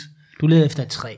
Ja, så er man glad, ikke? Yes. Men, men, men, men vi har jo også nogle gange kvinder med, som sagt. Og det, det giver da god mening, at man tænker over, er, er der lige et sted, at de også skal træde fra, ikke? Jo, og der er jo blevet opfundet alle mulige smarte løsninger med nogle seler, der kan tages af med nogle magneter osv. Mm. osv. Ikke? Ja. Jeg synes ikke, de fungerer helt optimalt. Det forsvinder op under blusen og sådan noget. Jeg er heldig at være udrustet med en god blære, men har jo alle mine kvindenetværk, og det er bare sådan, at vi kommer over tres kilometer, så skal der være en lille tissestop. Ja. Øhm, når I er ude, er der så øh, øh, øl eller kaffestop? Altså øl er tredje halvleg, det er vi, vi er faktisk rigtig gode til rosé. Ja. Og øh, der er historier om, at jeg som kaptajn på vores cykelrejse den sidste dag, øh, drikker måske lidt mere end et glas vin og nærmest må bæres hjem. Så jeg vil sige, kvinder og øl og rosé og vin, det hænger så godt sammen med cykling. Det er vi faktisk rigtig gode til. Sådan. Ja. Vi kan altså også godt finde på at have en øl med til pause. Altså der, nu taler jeg sådan, når vi er på sådan... min kæreste, han er vi på graveltur, ikke sådan en rigtig ja. graveltur, så har vi jo en øl med ja. til pausen. Ja. Et lille sædeunderlag, og så en øl og en god sandwich ja, og en kage, ja. og så en jetboil, lidt kaffe, og så... Øh... Anders vil gerne med jer ud. ja, og plads? Det er mega hyggeligt. Altså, det er så hyggeligt. Og, så, ja. og det er igen det der med, så glæde sig til den der pause. Ikke? Lige præcis. Ja. Det er så fedt. Ja. Hvis I sidder i øh, et felt... Øh, kunne I så godt finde på at slå en lille vind, hvis, øh, hvis I trænger, eller, du ved, eller har I lidt mere pli end os mænd? Ej, prutte, det, det gør vi sgu ikke med. Jamen, det ved jeg ikke, det gør vi. Prutter vi? Nej. Nej. Jeg prutter aldrig. Aldrig? Nej. Aldrig? Nej, prutter ikke. De er bedre end os, Anders. Åbenbart. Ikke når nogen hører. Jeg har så tit prøvet at køre ud øh, langs med Strandvejen, og så tænker jeg, hold da op, at der ligger meget tang nede i vandkanten, men... Øh, Så, så, nej, det er, så det er, det er altså, man, nej, nej, nej, jeg, jeg, jeg, jeg er sød, Anders. Så han igen og kiggede meget intens på mig, ikke? Ja. Man prutter ikke i feltet, altså det er no-go. Men det er derfor, man skal ligge forrest jo. Ja, ja, det er klart, det er en god incentiv. Prøv at høre, hvad med sådan noget uh, do's and don'ts? Altså er I også meget sådan, du ved, uh, der bliver snakket, hvad er lians, hvad er ulians? Uh... Big time. Ja. Ja, der er jo en øh, kæmpe misforståelse øh, for de fleste cykelmærker, som tror, at kvinder vil rigtig gerne have lyserødt på. Mm. Ja, det er små prinsesser. Det er helt forkert. Vi er midaldrende sex queens. Tøj. Så vi vil gerne have sort Batwoman cykeltøj på, og vi synes faktisk, vi er lidt frække, når vi kommer rullende der. Det hører jeg flere sige. helt misforstået med lyserød. At vi er frække, eller at vi synes, vi er frække? At vi er frække. Vi er frække. Ja. Det er ikke misforstået. Hvis I øh, farer vild, spørg så mig. Ja da. Jeg, jeg kan slet ikke forestille mig, hvorfor man ikke skulle gøre det. Ja. Men tænk, hvis man nu, tænk, hvis man nu mødte en, og så at, at den der person bare kendte en eller anden, som ja. kendte den der sti, hvor den man kunne komme tunnel. I knæld. Ja. Det er vel, altså, det er der ingen, men, og plus man kunne jo komme til at snakke med en, så, så får man jo, det er jo også det, som jeg godt kan lide. Det ja. ved jeg, Rikke, du ja. er også god til at møde ja. folk. Ja, mennesker. Ja, ja, og møde nogen, og så komme til at snakke med dem, eller ja. så finde ud af, hey, sælger du honning? Har du, har du honning? Ja. Skal der have noget honning med hjem? Ja. Men det er jo, grund til din han spørger, det er, fordi han, han gør det ikke. Han stiger ned i hans garmin, indtil han har fundet en vej. Jamen, det gør du. Jeg... Jo, jo, men jeg tror jo også, det er sådan en, du ved, det er den der klassiker der, du ved, manden der sidder i bilen og siger, jeg har styr på, hvor vi skal hen af, ikke? Og så siger hun, hvorfor spørger du ikke bare om vej? Ja. Jeg ved, hvor vi skal hen af, og så ligger de og kører rundt i to timer, ikke? Og han kunne bare spørge, ja, ikke? Det er sgu altså, da dumt. Det er da mega dumt. Jeg er da enig, jeg, jeg, jeg, jeg, jeg siger det fuldstændig ja. ret, altså. Når man prøver at høre, er I, lige afslutningsvisen, er I gode til at rose hinanden, når I, I, I yder godt derude, eller siger I bare, ja, ja jamen, du havde bare medvind? Ej, vi er, det, er vi gode til ja. at rose hinanden? Ja, det synes jeg også. Og så, ja, det synes jeg faktisk. Ja. Ja. Nu er jeg jo også træner, ikke? Men, men stadigvæk, det, det synes jeg faktisk, at kvinder er vildt gode til. Ja. Ja. Men gør det på en drillende måde. Ikke? Jo. Jeg synes, Anders har fået meget ros i dag på vores tur, men på den drillende måde. Ja, det... det har du, Anders, men du havde også en, og den øh, må jeg lige øh, sige her. Øh, Signe øh, øh, nævnte, at øh, når du kører ud med dine øh, piger, Rikke, mm. så er der styr på gelederne. Mm. Fordi det, man er ude, altså, nogle gange er man også ude i trafikken, selvom man kører ja. gravel, så kommer man ud ja. på en vej. Så når du siger, nu kører vi enkelt kolonne, så kører man enkelt kolonne. Yes. Og det gør man indtil du siger, nu kan vi køre to og to ja. igen. Ikke? Ja. Og på et tidspunkt, så siger du derude, vi er lige kommet ud, siger du enkelt kolonne. Mm. Og så gør vi det i to sekunder, og hvad sker der så, Signe? Ja, så tror jeg, Andersen bliver, Andersen tænker, ah, det, jeg skal lige op og snakke lidt. Ja, for han har snakket til tolv, ikke? Han har, han har snakket til tolv, og så, så kører han op, altså et godt snakket til tolv, Anders. Ja, tak. Ja. Et dejligt snakket til tolv. Men du, så kører du op, inden at der bliver sagt to og to igen. Ja. Og der, laver, der kigger jeg lige over på din, den, den tager vi lige. Ja. Fordi det er jo det der med, det er jo det, som jeg synes det Rikke er mega god til. Når man kører med Rikke, så er der bare styr på det. Hun har en plan, og hun er, giver besked, og hvis ikke du giver besked videre, så får du at vide, du skal lige huske at sige øh, tilbage i lederne og op i lederne, når der bliver sagt noget. Og det giver sådan en tryghed. Altså det giver, man har, har bare den der fornemmelse, at der er styr på det, mm. og der er altså sikkerheden i det mm. at køre på en vej. Og, og er det noget, Rikke, og jeg ved godt, du ikke var ja. opmærksom på det, Anders, og det var, der, var heller, der var ikke nogen fare til færre, men er, mm. er det noget af det her i forhold til, når vi taler om, at, at du laver en kvindeklub, det er fordi, ja. jeg ved godt, der er mange mænd, der kører rådent, ja. og det er måske også noget nedarvet, jeg ved det ikke, et eller andet, ja. men, men er kvinder mere trygge øh, nogle gange, når de kommer ud og kører med dig, end hvis de sad øh, med, du ved, en, en cykelklub, hvor der var femten mænd, og de kunne måske var to kvinder? Ja, altså syv til tretten, men øh, nu skal vi på syvende år her den tredje april, og øh, jeg er helt stram, øh, og, og nogle gange tænker om de er lidt bange for mig, men det er faktisk på den gode måde, mm.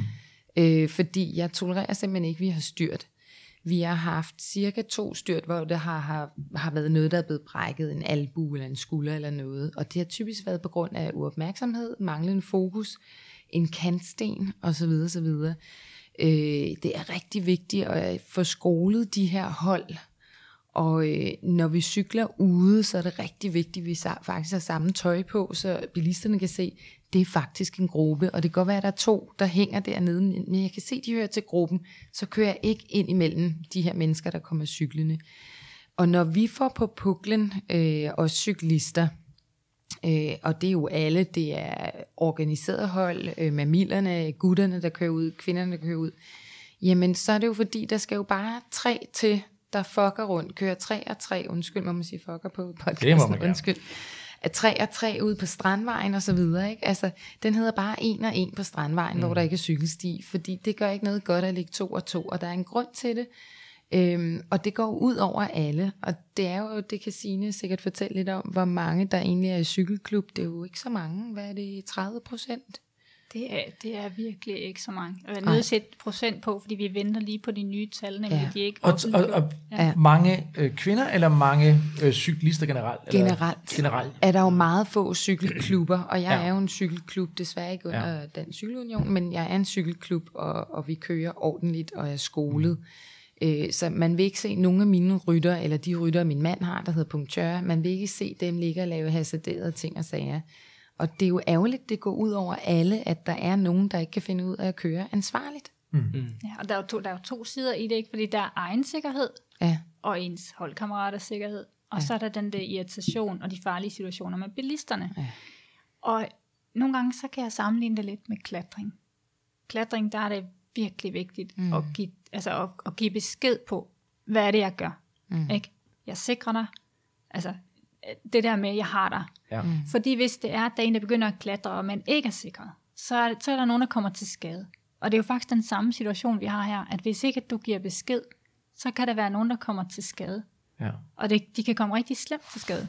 Men, men rigtig mange, de har bare ikke den samme disciplin. I klatring, der er, du, der er det så tydeligt. Ikke? Du klatrer op ad en høj væg, der, der er man ligesom opmærksom på det. Og det er man bare ikke rigtig i cykling, fordi alle kan jo cykle, og det er bare noget, man gør. Ja. Mm. Men man er enormt udsat mm. i trafikken. Så derfor er det bare vigtigt. Ja. Mm. Hvor går man så hen, Rikke? Jamen altså, så er det om at komme på i alle Facebook-grupperne, og man kan jo selvfølgelig starte med alle cykelklubberne og lige spørge ind til, om, om de har det produkt, man ønsker, om det er ren kvindecykler, om det er ren gravel, eller hvad det er. Øh, og så er der jo alle også øh, andre klubber, som ikke er under unionerne, øh, som tilbyder rigtig kompetent træning. Mine trænere er for eksempel uddannet under D G I, så er jeg på lige højde med cykelklubberne. Så det er bare med at ryge på nettet, og faktisk også tit med at spørge veninder og venner, og hvor cykler du, og, og så videre, så tager hinanden under armen. Ikke? Man kan også starte noget op selv. Man behøver jo ikke altid ja. at gå ind i en, i en forening, der er etableret. Hvorfor ikke starte sin egen lille gravelklub? Ja. Men der er også rigtig mange øh, foreninger, som har gravelhold, og man kan jo starte der med at spørge øh, i nærområdet, hvad er der her? Prøv at kigge på, hvad er der egentlig af fællesskaber og cykelklubber der? Og hvis ikke mm. der er noget, så start mm. noget op selv og inviter folk med. D G I har jo også ture. Har I også mange øh, ture, som er... Altså, jeg, jeg ved, I har unisex-ture, men har I også decideret mm. kvinde? Men mandehold, har I, har I dem opdelt, eller hvordan foregår det? Ikke på gravel, men det kan være, vi skal til at lave det så. Det ja, kunne måske. da måske være en god mm. idé, fordi vi har det på mountainbike, og der ved vi jo i hvert fald, at der er ret stor søgning på dem. Og det handler, mm. tror jeg, rigtig meget om den tryghed, der er i at komme på et hold, hvor man har en fornemmelse af, at man fysisk er nogenlunde på linje. Ja. Og så også det der med, at jeg tror måske også, at kvinder bedre kan grine øh, med hinanden, når det af kvinder sammen, at man føler sig måske lidt mere udstillet, hvis der er mænd med os. Altså vi har, vi har det jo rigtig sjovt sammen med mænd, men vi har det faktisk også rigtig sjovt uden. Og, der, og ja, altså det kan også noget, ligesom at mænd også har det sjovt Præcis. uden kvinder, og det er der ikke noget galt i. Der, det, det er bare en anden stemning. Altså det kan, ja. alt kan noget. Det kan noget at køre sammen på men det, tværs, men, og det jeg, kan jeg, noget at være for sig. Jeg hører heller ikke noget her, der er et fravalg. Jeg hører mere noget, der er tilvalg, ikke? Jo, ja, jo. helt sikkert. Så vi, vi må også bare sørge for, at... det er en farlig sport, ikke? Så, ja. så man skal lige have styr på, hvad det er, man kaster sig ud ja. i, ikke? Men man skal, lige, øh, man skal lige undersøge lidt selv. Altså det er ikke sådan, ja. så nemt lige at slå det op, men, øh, men måske på sigt D G I, det kunne da være interessant. Mm, Signe, ja. det må du tage med tilbage. Jamen det tager jeg med tilbage. Det laver vi. Det ja. laver vi. Ellers så kan man jo nok tage fat i jer to og lige spørge, ikke, hvis man er nysgerrig. Det ikke? kan man. Er det alle okay? velkommen. Jo, for ja, pokker det. det endelig, endelig. Ja, super. Og så jeres stemmer foran, så kører det hele. Ja, så kører ja, det. Ja, det gjorde det. Og du havde et godt trick i øvrigt til hestene. Det synes jeg lige, ja. vi skal have med her. Ja, Nej, men det, det er jo... ja, men det ved jeg ikke. Det er fordi, når, når jeg kommer op til en hest, så i god tid, inden jeg kommer derop, så siger jeg med en, en glad stemme, ikke sådan en En, en, hvad kan man sige, sådan en stemme, der kunne få en hest til at blive forskrækket, men en, en glad stemme, så siger hej hej, vi kommer lige fire øh, cykelrytter eller et eller andet. For så kan jeg se hestens reaktion. Og hvis hesten den bliver nervøs og hopper lidt, så ved jeg, åh, oh, så skal jeg lige lidt længere ud omkring. Men mm-hmm. hvis jeg kan se, den bare går helt steady, så tænker jeg enten sådan døv, eller også så er det en godmodig hest, ikke? Så kan jeg godt, altså... Så det er også sådan, både for at advare rytteren om, at vi kommer nogen bagfra, og mm. nu skal du lige prøve at samle op på din hest, men også for at se, hvordan er hestens reaktion egentlig på, at der kommer noget bagfra. Ja. Mm. Så det der med, at det første hesten hører, er en vinende skivebremse eller en ringklokke, mm. det, det er ikke det bedste. Det er en dum idé, ja. Ja, ja. Eller et... Øh... Vi har slet ikke fået brugt. Nej, vi har ikke. Der er god tone her i Balsam for sjælen. Ja. Ja. Jeg synes faktisk, at mænd og kvinder skal køre meget mere sammen. Det skal det også. Ja. Altså. Ja. Ja. Gravel er noget, vi, vi deler, ikke sådan? Jo, nu, nu udvider du den. Men det er også okay. Jamen perfekt, altså øh, så lad os da hoppe videre med vores sidste element, hvor vi lige øh, også skal snakke lidt om, øh, ja, apropos heste og andre, du ved, der bruger skoven, ikke? Det er jo desværre et, øh, et velkendt øh, fænomen lige nu, at øh, der er trængsel ude i de danske skove, og måske især de skove, der ligger omkring store byerne. Og nu øh, har vi jo faktisk øh, sidste gang, Anders, talt lidt om, øh, om, om Storkøbenhavn her, hvor vi havde Jes Ågård fra Naturstyrelsen øh, ja. til at tale lidt med os om, øh, hvordan øh, der lige nu er en dialog i hvert fald mellem øh, Naturstyrelsen og, øh, og folk, som cykler i skovene, og også de gående osv., for hvordan vi alle sammen kan være der. Signe, du øh, bor i Aarhus, øh, bruger Marselisborg skoven flittigt. Der er en masse, der foregår derovre lige nu med noget vild skov, der måske skal anlægges, og øh, der, er, der er rigtig gang i den derovre. Og så i og med, at du også er ved D G I, så tænker jeg, at du er lidt inde i den snak. Hvad er det, der sker over hos jer lige nu? Ja, der, der sker mange ting, men ligesom mange andre steder, så er der jo de her naturnationalparker, øh, hvor man gerne vil gøre slå et slag for biodiversiteten. Og øh, jeg tror ikke, der er nogen her, der ikke vil have mere vild natur. Det, det, det tænker jeg, det er næsten umuligt ikke at ønske sig som, som gravelrytter. Øh, men vi har også diskussioner omkring hegning, og det er, det igen, det er, ikke, sådan, det er ikke en simpel diskussion. Det er, det er noget, som, som jeg mener i hvert fald kræver nogle rigtig gode overvejelser i forhold til, hvordan det kommer til at påvirke friluftslivet øh, med hegninger. Og hegninger, det, det er jo indhegnede områder med store græsne dyr, vi taler om. Øh, Så det er i hvert fald nogle diskussioner, der, der foregår rigtig meget. Så også den her trængsel på vejene med, eller stierne ude i skoven med de gående, og rigtig mange kommer ud i naturen. Og det er jo bare, det er jo så dejligt.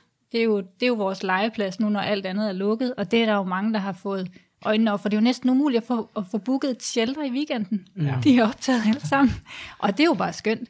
Men det gør også, at vi er blevet, hvad kan man sige, altså at, at den her måde, hvordan er det, hvad må der foregå på en vej ude i en skov? En grusvej. Og det er jo det her med, at færdselsloven, den gælder også ude i en skov. Ja. Og, og, og tit så tager vi den lidt på os som cykelrytter, at, øhm, og det skal vi selvfølgelig også, altså køre og tage hensyn til andre, men der er også sådan, nogle gange sådan lidt en manglende forståelse for, at færdselsloven faktisk gælder, og at man skal gå i en bestemt side af vejen. Man skal og gå at i godt, venstre og køre i højre. Præcis, og ja. at, man, at man godt må være der. Som, ja. som, øh, som cykelrytter. Vi var ude der i, i weekenden. Ja, vi kørte sammen i weekenden, ja. ja. Og der oplevede vi jo også nogle ting. Øh, så det er jo ikke kun i de store skovområder. Det er også en helt generelt i forhold til, at det, nu er vi jo mange, der cykler gravel, og vi tager på opdagelse, og vi kommer ned ad den der lille sti-række. Og så er der en eller anden, der, der ejer det her stykke jord med den her sti, og siger, I må ikke være her, I må ikke køre her. Det er privat vej. Øh, og det må vi godt. Vi må gerne cykle der. Ja. Og, og det er der mange, der ikke ved, eller ja. vælger ikke at vide. Og vi var også på et andet tidspunkt, der kom vi kørende, og så er der en mand, der råber af os, det er en gangsti det her, ikke? Og så tyve meter længere hen, så står der et fint skilt, hvor der står, national cykelrute nummer fem. Ja. Ja, ja. altså, øhm, så der mangler ligesom sådan en viden om, hvad må man egentlig ja. på sti og veje i naturen. Ja. Mm. Og det har jo aldrig rigtig været et problem før, men det er det, fordi det bliver det, så er det også nødvendigt, at vi pludselig begynder at kende noget til reglerne, tænker jeg. Ja, det, har det, er, lidt, jo, det er jo en ja. kæmpe formidlingsopgave i virkeligheden. Det er en altså. kæmpe formidlingsopgave. Vi, havde jo, vi har jo faktisk haft den lidt før med mountainbikerne, inden mm. de fik deres egne spor. Mm. Men det, som vi jo egentlig ønsker med gravel, det er jo, så i hvert fald for mit vedkommende, jo ikke en separering af, øh, af de brugergrupper. For vi vil jo egentlig gerne dele vejen. Ja. Vi vil gerne øh, have muligheden for at tage den der lille sti og sådan noget. Vi vil jo ikke have vores egen spor. Nej. Det er jo rigtig fint, at mountainbikerne har fået det. Det sidste, vi ønsker, er jo faktisk, at vi får sådan store ja. øh, grusmotorveje. Det er jo ikke det, der Nej, der de vil på opdagelse, ikke? Ja. Ja. Men det kræver jo igen, og nu er vi tilbage til det der med ruterne, der bliver delt, fordi det er jo rigtig fedt. Og jeg gør det selv, sidder og kigger på siderne der, hvad, hvem har kørt nogle fede steder og downloader ruterne. Mm. Og så får man den ned på sin øh, Garmin eller sin Wahoo, og så kører man den der rute, og lige pludselig så er man ude på en mark. Og der må man ikke være. Var der noget i dag, hvor vi kørte rundt, hvor du med dine øjne tænkte, mm, den var ikke helt god? Ja der, ja, der var lige sådan en lille bitte passage, hvor man må faktisk ikke køre på cykel på stranden. Nej. Og der kan, der kan man tænke, hvorfor er det ikke det der åndssvagt? Men det må man bare ikke. Altså det står i loven, det må du ikke. Du må trække din cykel. Du må trække din cykel, det må du godt. Hmm. Øhm, og og man siger, det var måske ti meter, ikke? Så det var ikke fordi, at jeg, jeg havde meget dårlig samvittighed. Men der er jo mange, der ikke ved det. Hmm. Og, og det jeg vidste der, ikke. Vidste du det? Nej. Nej. Og det, der er farligt, det er jo de der, der bliver delt. Jamen, den rute, det her, den rute, jeg har fundet på nettet, den går igennem din have. Øh, ja, men ja, ja. det er lidt træls, ikke? Ja. Så det skal man altså, der har man jo et ansvar, ja. som gravelrytter, når du tager de der ruter ned, så kig dem lige igennem og find ud af, må jeg faktisk køre dig? Ja, eller når man så står i situationen, prøv at være lidt ops på det, fordi det er svært ja. at sidde og tjekke en firs kilometer rute inde på forhånd, kan man sige. Det kan være lidt svært. Men nu, nu havde vi, som du nævner, vi, vi, ja, vi kørte, vi kørte øh, over ved Mols her øh, i sidste weekend, Signe, sammen. Og som du rigtig nok siger, så er der en mand, som siger til os, I må ikke cykle her. Og øh, lige øh, ti meter fra, hvor han stod, der var der et skilt, hvor der stod, at cykling og færdsel til fods var tilladt. Vi valgte så at vende rundt øh, alle mand og køre af landevejen i stedet for, fordi vi ville ikke tage øh, kon- konfrontationen med manden. Øh, vi følte ikke, det ville gavne noget. Øh, hvordan, hvordan, hvad, hvad, den dialog, I har nu fra D G I, for ligesom at, at bringe, hvad skal man sige, viden ud til folk, hvad, hvad er det for en opgave, der ligger foran øh, både jer, men også Naturstyrelsen rundt omkring, for at en mand som ham bliver klar over, hvad der er gældende i hans område? Det, hvad skal der til? Jamen, det er en kæmpe opgave, og, og spørgsmålet er, om, om han ved det, ikke? Altså, min vurdering, da vi stod i situationen, der Uan, altså ham vil vi ikke nå. Nej, nej. Og det er jo den, man skal, man skal også overveje. Altså kommer jeg nogen veje, vejen med at, at tage den her dialog med den her person, eller er det en, altså, er det en tabt sag på forhånd? Men kan, kan det give bagslag forstå på den måde, at hvis folk, der cykler, fordi jeg tror, de vil opsøge viden, hvis de pludselig bliver klar over, hvad der gælder for dem, så bliver de jo sådan små jurister, kan du følge mig, mm. som vil stå og sige, jeg er i min fulde ret til at være her. Mm. Kommer det, det er jo ikke sikkert, det gavner noget. Nej, det er det ikke, fordi, og, og, det, og det er jo svært at vurdere, men, men man kan jo også frygte, at sådan en mand som ham, så skriver han et læserbrev, ikke? Og, og så skriver han, at tredive øh, lykraklædte mænd, fyrre plus... Nu var vi kun femogtyve, skal jeg ja. sige. men øh, kommer cyklerne i høj fart og kaster sten efter min hund, og ja. altså, så kan det blive sådan en... Og, og, og hvem, hvem vinder så? Er det så den her lodsejer, som mm. er krænket? Fordi det i medierne, så kan det... så det er typisk den side af sagen, som bliver, øh, hvad kan man sige, den, der bliver taget parti for. Øhm, så det, det er, den er enormt svær at tage, og det er enormt svært også for, for, øh, for alle, når de står derude og vurderer, hvad, hvad gør vi lige i den her sag? Mm. Jeg synes jo ikke nødvendigvis, man skal bakke af på den, fordi vi har jo en ret til at være der. Øhm, men man må også vurdere i den enkelte situation, om giver det mening at tage konflikten her, eller... skal vi bakke af. Og så er der jo hele, al, hele den der øh, med ulovlig skiltning, som også er et kæmpe problem. Altså folk, der sætter skræmmeskilte op, ja. om at man ikke må cykle der, selvom man godt må, men så skal du faktisk følge den skiltning, der er, også selvom den er ulovlig. Det forstår jeg så overhovedet ikke, men øh, nej, hvorfor men, skal man det? Ja, sådan er reglerne. Og så, og så skal man jo så anmelde det, at der er ulovlig okay. skiltning. Ja. Øhm, så i første omgang skal man faktisk følge skiltningen og så øh, ja, det skal anmelde. Man faktisk, ja. Var du klar over det, Rikke? Nej, overhovedet ikke. Nej? Det er jeg ikke. Men man kan ja. sige, jeg tror, at problemet bliver løst meget hurtigt. Nu ligger min café her lige ved Dyrehaven, og det har været et kæmpe problem. Det er som om gående kommer ind for den røde løber eller låge, og så slipper de alt øh, løs. Øh, hunde, børn, hvad det ellers er. Og der er jo altså kronvildehjort øh, herude, som kommer i fare med løse hunde. Mm. Øh, vi som cykler til daglig derude, jeg har brugt Dyrehaven i femten år til at træne i, elsker det, det er magi for mig at ligge derude. Øh, vi bliver råbt af, og øh, man kigger bare på en masse mennesker, så jeg har faktisk i to måneder overhovedet ikke brugt Dyrehaven, og det var trods af, det er et af mine yndlingssteder at cykle rundt derude, den er jo kæmpestor og dejlig, men øh, vi har undgået den, for det har været for massivt. Mm. Så øh, i mandags åbnede butikkerne, ej, det, i fredags, lørdags, og jeg har faktisk set, at øh, der stort set ingen mennesker om lørdagen herude nu. Ja. Nu er de tilbage i butikkerne. så så jeg, du tror, der kommer en udligning? ja, altså, lidt af sig det selv. Bliver simpelthen ja. udlignet nu, ikke? Fordi ja. folk har bare siddet med børn og alt muligt hjemme. Hvad skal vi gøre? Vi tager i Dyrehaven, og det kan jeg jo også rigtig godt forstå. Men øh, jeg tror, det kunne være en kæmpe hjælp, hvis man bare lige satte et skilt op om, at øh, færdselsreglerne gælder også herinde. Nogle men store det... A-skilte, ja, men... og lige at der stod hold til højre. Ja. Så en familie øh, på otte, hvilket man jo øvrigt ikke har måttet forsamle sig, så man kunne skyde den anden vej og sige også, oh, det er jo... Men at man lige gik to og to, fordi boulevarderne ude i Dyrehaven er jo kæmpe, ja, kæmpe store. Det er jo det, de blandt andet har gjort ude på Fælleden. Ja, øh, der ja. har de jo simpelthen nu lavet den her kampagne med at holde til venstre. Ja, ja. Øh, gående ja gå i venstre side og, og køre i højre. Ja, lige netop. Mm. Øh, så der kører de jo sådan en kampagne derude ja. lige nu. Ikke? Og er det et ensrettet stykke, må det jo være så? Nej, nej, overhovedet ikke. Det er jo, det er jo store bredestier, ligesom okay. øh, vi har i Dyrehaven også. Ikke? Ja. Så du skal du gå, gå imod trafikken, ligesom ja. du gør i virkeligheden ude ja. på en vej. Så skal du også gå i venstre side, så du ser øh, ja. det, der kommer kørende imod dig. Ja. Ikke? Og, og, og så er der jo det specielle, vil jeg sige, som jeg ikke var klar over. Øh, men at øh, når du er cyklende, ja. så har du, jeg ved ikke, om det hedder fortrinsret, men det betyder, at de bløde trafikanter ja. skal vige. Og det er faktisk ret interessant, fordi ja. hvis du er ude på vandet for eksempel, så gælder ja, det de modsatte det regler. Ja. Så er det de motoriserede, altså bådene, der ja, skal vige. Præcis. Ikke? Ja. Men det, det er faktisk omvendt. Så hvis man ja. var rigtig stejl, så kunne man påberåbe sig sin ret om, at, at de gode skal trække ind til siden. Det kommer ja. man nok aldrig til at gøre, det vil også være meget uklogt. Ja. Men det er faktisk sådan, det, det forholder sig. Ja. Er det ikke rigtigt, Signe? Jo, men ja. der, og der er nemlig det der med, at det vil være rigtig uklogt. Fordi hvis ikke du kan... Altså den, den vej, vi skal nå folk, er jo gennem dialog. Mm-hmm. Og hvis man begynder at stille og trække fronterne op og stå og råbe hinanden, mm-hmm. hvem der har ret til hvad, det kommer der bare ikke noget godt ud af. Mm. Det gør der bare ikke. Og, og, der er også, altså, og det er jo igen det der med, at man må kigge, og kan jeg nå den her person rent faktisk, sådan helt pædagogisk, kan jeg nå ind her, eller kan jeg ikke? Ja. Fordi ellers så trækker du bare fronterne mere op. Mm.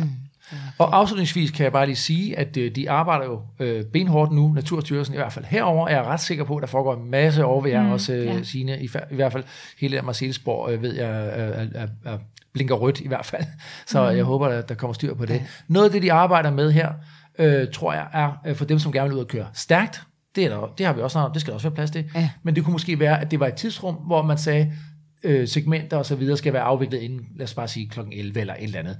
Så man ligesom for, blev klar over, okay, på de her tidspunkter kan der køre stærkt, og ellers så foregår det i stille og roligt tempo. Ja, ja. Der er nogle forskellige modeller, der bliver arbejdet på. Så, og der man. må man jo sige, altså der, de, de fartbegrænsninger der, de gælder jo også for cykler. Ja, så når det hedder tredive eller fyrre i skoven, så er det tredive Så er det tredive eller fyrre. Ja. Ja, ja.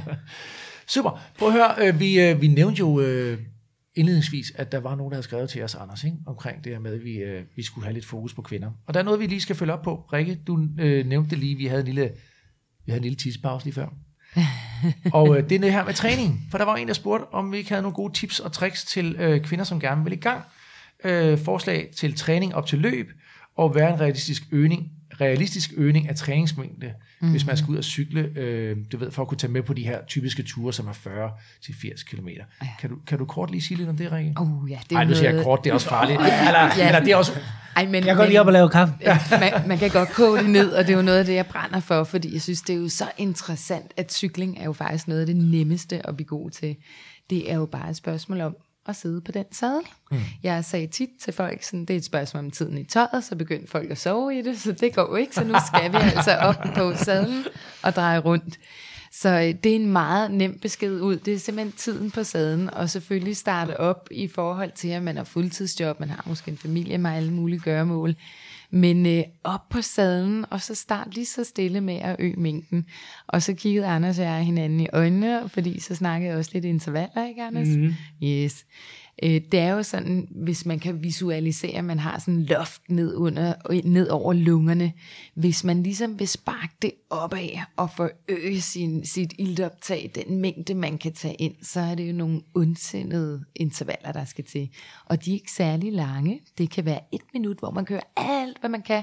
Så slapper man af i to minutter, så kører man et minut alt, hvad man kan. Og det gør man måske otte gange. Man skal lige være varm først selvfølgelig. Ja. Og så ruller man benene af, får syren ud. Og det er en træning, der kan gøres på en time. Det er faktisk rigtig sjovt. Men jeg vil sige til alle, altså kom ud og kør tre gange om ugen. Fordi kører du kun to gange, så er det faktisk rigtig hårdt hver gang. Øhm, det er altid hårdt at træne. Det er også hårdt for mig at træne, fordi man bliver jo bare bedre og bedre. Men, men det magiske, det er tre gange om ugen. Og det kan jo være to gange en time og den lange i weekenden. Ja. Der var engang en, der sagde, og det, det er jo meget rigtigt, it, ja. never, uh, it never gets easier, you just go faster. Exactly. Ja. Ja. Men, men hvor, hvor meget vil du køre interval så, hvis du siger tre gange om ugen? Er det to øh, gode ture, sådan, hvor du bare sådan cykler øh, godt med kilometer på, og så tager du en intervaltur, eller hvad? Eller, hvordan Nej, vil du så, altså, hvis, hvis jeg havde et job, og havde travlt, og det blev mørkt tidligere og så videre, så ville jeg gå ud og lave to, øh, to gange en time i løbet af ugen. Mm. Øh, hvor jeg kører mine intervaller, og så skal man jo huske, at til og fra et job gælder også. Ja. Og øh, man kan sige, at til og fra et job, det kan være, at man starter, øh, har fri inde i byen, og kører ud af, væk fra, fra København, Aarhus, hvor man nu bor. Øh, og så kan man lave det, jeg kalder lygtepælspurterne, eller lyskrydsspurterne, Så man kigger op, cykelstien er fri, der er, der er plads til at lave et dejligt interval, så fyrer man lige op hundrede meter, og det er altså ikke bare, det er, altså du skal helt op i den lede zone, ikke Anders? Jo, oh, den ramte jeg da i dag. Spiller hey, du nu hey. det igen, eller hvad? Nej, no. Den har vi slet ikke spillet. Lad os da lige høre, hvordan det gik. Apropos etater. Vi skal lige en tur til Imitageslottet, ikke? Yeah. Og høre, hvordan den sluttede. Sådan der. Så kom pigerne blæsende op, af, op mod Imitagebakken. Og her kommer Anders. Ja så, Anders, kom så. Hvad sker der? Kom, min ven. Er du okay? Ja. Kan du kaste op? Kan du smage en lille smule, uh, lille smule morgenmad der, Anders? Frokost. Din den uh, position. Jamen, jeg kan godt, jeg skal lige dokumentere den. Den position, Anders indtager, ja. Den kaldes også køkkenbordstillingen. Køkkenbordstillingen? Og det plejer, være, det plejer at være kvinderne. Jeg kan ikke engang gøre sådan her. Prøv at se de to tosser. Ja. Så kører de bag ved mig og ringer med deres ringeklokke. Ej, det er tavligt. Ej, det er veldig tavligt. Det, det, det er usportsligt, synes jeg, Anders. Det er simpelthen ikke så godt, Anders. Ja, det, det, ah, det er noget fis. Du lige står og sviner mig til med min kørestilling, og så kommer den der. Nej, det er bare køkkenbordstilling. Hvad, hvad er det så? Den der har vi nogle gange derhjemme. Nå, det er fordi røven den bevæger sig for meget. Ej, det er, når man har købt interval og kommer ind og er så træt, så gør man sådan her. Ja. Det kalder det køkkenbordstilling. Ja. På den måde. Ja, okay, nu er jeg med. Du blev, du blev simpelthen snået af, af snille. Ja. Ja. Det er ikke noget, det er ikke en skid med den der. Nej, nej. Men det er det, vi, vi snakker om, men det ved jeg ikke, om vi skal snakke om senere også, øh, kan vi berøre det, men, men det her med en gang mellem køre nogle intervaller. Ja. Fordi så får du respirationsloftet hævet helt op. Ja. Hvor hvis man bare kører tur, det er der intet galt i, man ja. får god endurance og, og kan køre langt. Men lige tage de der intervaller, og de skal jo ikke være så lange her. Det skal bare lige være en bakke på en hundrede meter, fuld smæk op, ikke? Ja. Og så tage sådan otte, en gang imellem, hvor man kun træner en time, og lige tager otte lede intervaller. Helt deroppe, ikke? Ja, så flytter man lige formen lidt. Åh, sindssygt, det er ja. helt vildt. Ja. Altså, det er et helt andet game. Godt. Og det råd var gratis. Det var gratis. Næste, næste det her. Det er konsulentteam to tusind. Next stop, Capito. Capito. Capito. Yes, Anders, der kom du flot ind. Øhm, så du har faktisk løftet dit loft i dag. Ikke, Rikke? Han har ja, løftet sit... sit du har fået, lidt mere, kap- du har fået lidt mere kapacitet efter i dag, Anders. Jeg mangler jo syv intervaller. Nå. Ja. Men, men det gode, jeg synes, det, det der er egentlig et tal for syv. Tak. Det der er med det, kroppen, den husker det jo. Så kroppen, den husker, ej, det var det der, jeg lavede. Og så vil kroppen faktisk gerne gøre det endnu bedre. Men den husker det kun i halvandet døgn. Jeg har sådan et billede af, at nu, når jeg ligger og kører intervaller fremover, så kan jeg bare se Rikke. Altså, ja. Ja. Ding, ding, ding, ding. Ringklokken, der kører, ikke? Det er stærkt. Okay. Halvandet døgn. Ja. Halvandet døgn. Ja. Men, men det er ret smart, så husker kroppen, hvis man går ud inden for den tidsperiode, så husker kroppen, ej, det var det der, hun lavede, eller Anders lavede, mm. ej, nu skal jeg gøre det bedre, så vil kroppen ja. faktisk, og det er der, du får din progressive formkurve, ikke? Og nu hvor vi er ved snakken mænd og kvinder, er der noget her, hvor man, øh, altså kan man træne ens som mænd og kvinder, er der noget, som man skal være særlig opmærksom på? Nej, faktisk øh, mit første træningsprogram øh, til V M, jeg gjorde mig umage her, det er ikke helt tilfældigvis, tror jeg, at jeg blev verdensmester i tyve nitten, men øh, der fik jeg et træningsprogram af Rune Larsen, tidligere Astana-træner, og øh, jeg måtte ringe Rune op igen og sige, at jeg mente, at det træningsprogram, jeg har fået, det var et mandetræningsprogram, fordi det var øh, det, der hedder fyrre tyve intervaller, det var otte af dem, så var det en pause på fem minutter, hvor jeg rullede ben, og så var det forfra, og jeg tænkte, det er godt nok voldsomt. Men øh, jeg tror måske, han havde givet mig Cecilie Uttrups træningsprogram. Ja, ja. Men vi er jo meget forskellige, som vi også startede ud med i dag. Så har vi bare tyve procent mindre muskelmasse, og vi er bare sat bagud fra start af. Så næste gang vi kører, Anders, så skal du køre med en bar, og jeg skal køre med fire. Så har vi samme niveau. Sådan. Ja. Prøv, er der noget afslutningsvis, I gerne vil sige, øh, som vi ikke har fået spurgt jer om, eller I sidder og brænder ind med, eller... Ej, men jeg får lyst til at sige, altså fordi det er jo rigtig fint at køre intervaller og blive bedre, og progression er godt. Men man behøver jo ikke at, at have en progression for at cykle. Det behøver ikke være et mål, nej. Nej, man kan nej. også bare cykle. Ja. Altså man kan bare cykle og, og, og køre den samme øh, ja. længde tur. Altså, det, det, og det kommer lige fra eliterytteren herover, ikke? Ja, altså, ja, ja. Men ja, ja. Det er jo en interessant snak, fordi det, jeg har jo haft det på samme måde ja. i lang tid. Altså jeg har, jeg har spillet rigtig meget fodbold i gamle dage, og lavet rigtig meget intervaltræning, ikke? Og, men her på cyklen, der, det, det, det er jo gået hen for mig at blive sådan en hyggeform. Ja. Og jeg hygger mig bare helt utrolig meget ja, med det. Det er fedt. Og det er fedt. Men nogle gange har jeg også den der, ej for fanden, jeg savner også det der med blodsmagen i munden, mm. eller hvad vi nu kan kalde det. Øh, men jeg har bare fundet ind i den der rytme med, at det er fint bare at komme ud. Altså, jo, men, så tror jeg... Ja. Og så tror jeg også, der er en ting, der er vigtigt, det er, at vi skal ikke være verdens, der er sådan en tendens til, at vi skal være verdensmester til alt, hvad vi gør i dag, ikke? Altså, øh, vi skal være verdensmester i vores job, vi skal være verdensmester som forældre, vi skal være verdensmester, når vi starter cyklinger. Alt det der. Det er ikke vigtigt at være verdensmester til alting. Nej. Altså, og det tror jeg også, man skal huske. Og, jeg, jeg, og nu, det, det kommer fra mig. Ja, men jeg ved godt, du skal kigge på. Jeg har fundet ud af den sidste uge, at det ikke er vigtigt. Prøv, prøv at høre, det er simpelthen så langt ud det her. Fordi når Dine, han går ind i noget, så går han ind i det med to hundrede og tyve procent. Ja. Og det er jo meget det ko- beundringsværdigt. Men det koster også, og det, ja, det jeg, tror, jeg tror, jeg er ved at finde ud af det, det koster også, for man, man kan nemt komme til at brænde sit lys i, i begge ender, ikke? Ja. Så, så man skal også bare finde ud af, hvad det er for en. Altså, det skal hvad, være sjovt. Ja, præcis. Det, det, det skal ja. være sjovt, og hvis man har det sjovt og dejligt med at køre intervaller, så skal man gøre det. Mm. Hvis ikke man har, jamen hvorfor så gøre det? Altså bare man kommer ud og ja. har det sjovt og smiler ja. og er glad, når man kommer hjem. Præcis. Men vi har faktisk ikke berørt, om kvinder er lige så kompetitive, konkurrencemindede som mænd. Hvad tror I? Fordi jeg sidder jo og har arbejdet med kvinder i syv år intensivt. Ja, det er det sgu da. Det tænker jeg, de er absolut er lige så kompetitive. Om de er mere, det ved jeg ikke. Det ved jeg sgu heller ikke. Har du svaret, Rikke? Ja, det har jeg. Kvinder er sindssygt kompetitive. Ja. De elsker konkurrence. Og øh, er rigtig sjovt at se, fordi det var jeg faktisk ikke klar over. Mm. Var det, det var det derfor, du forsvandt på det sidste cykelturen i dag, fordi du skulle komme først hen til Capito, eller? Jeg kører altid intervaller med svup. Okay. Fordi hvis jeg bare kommer med svung, siger Chris Anker, hvis jeg bare kommer listende, så kan du nå at hægte dig på mit hjul, og så kan du nå at sætte mig. Så jeg kommer altid med svung. Okay. Det var det, du så. Ja.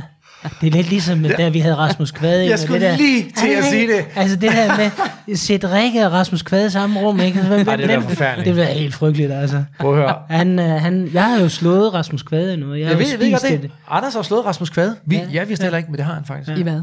I at spise et rundstykke hurtigst. Det var et stort drama for ja. ham, at han tabte det. Vi men var ikke klar over det. Anders vidste heller ikke, det var en konkurrence. Nej, nej, det er ikke altid, man ved det. Nej, nej, nej. nej. Så hvad er jeg gået glip af i dag, Rikke?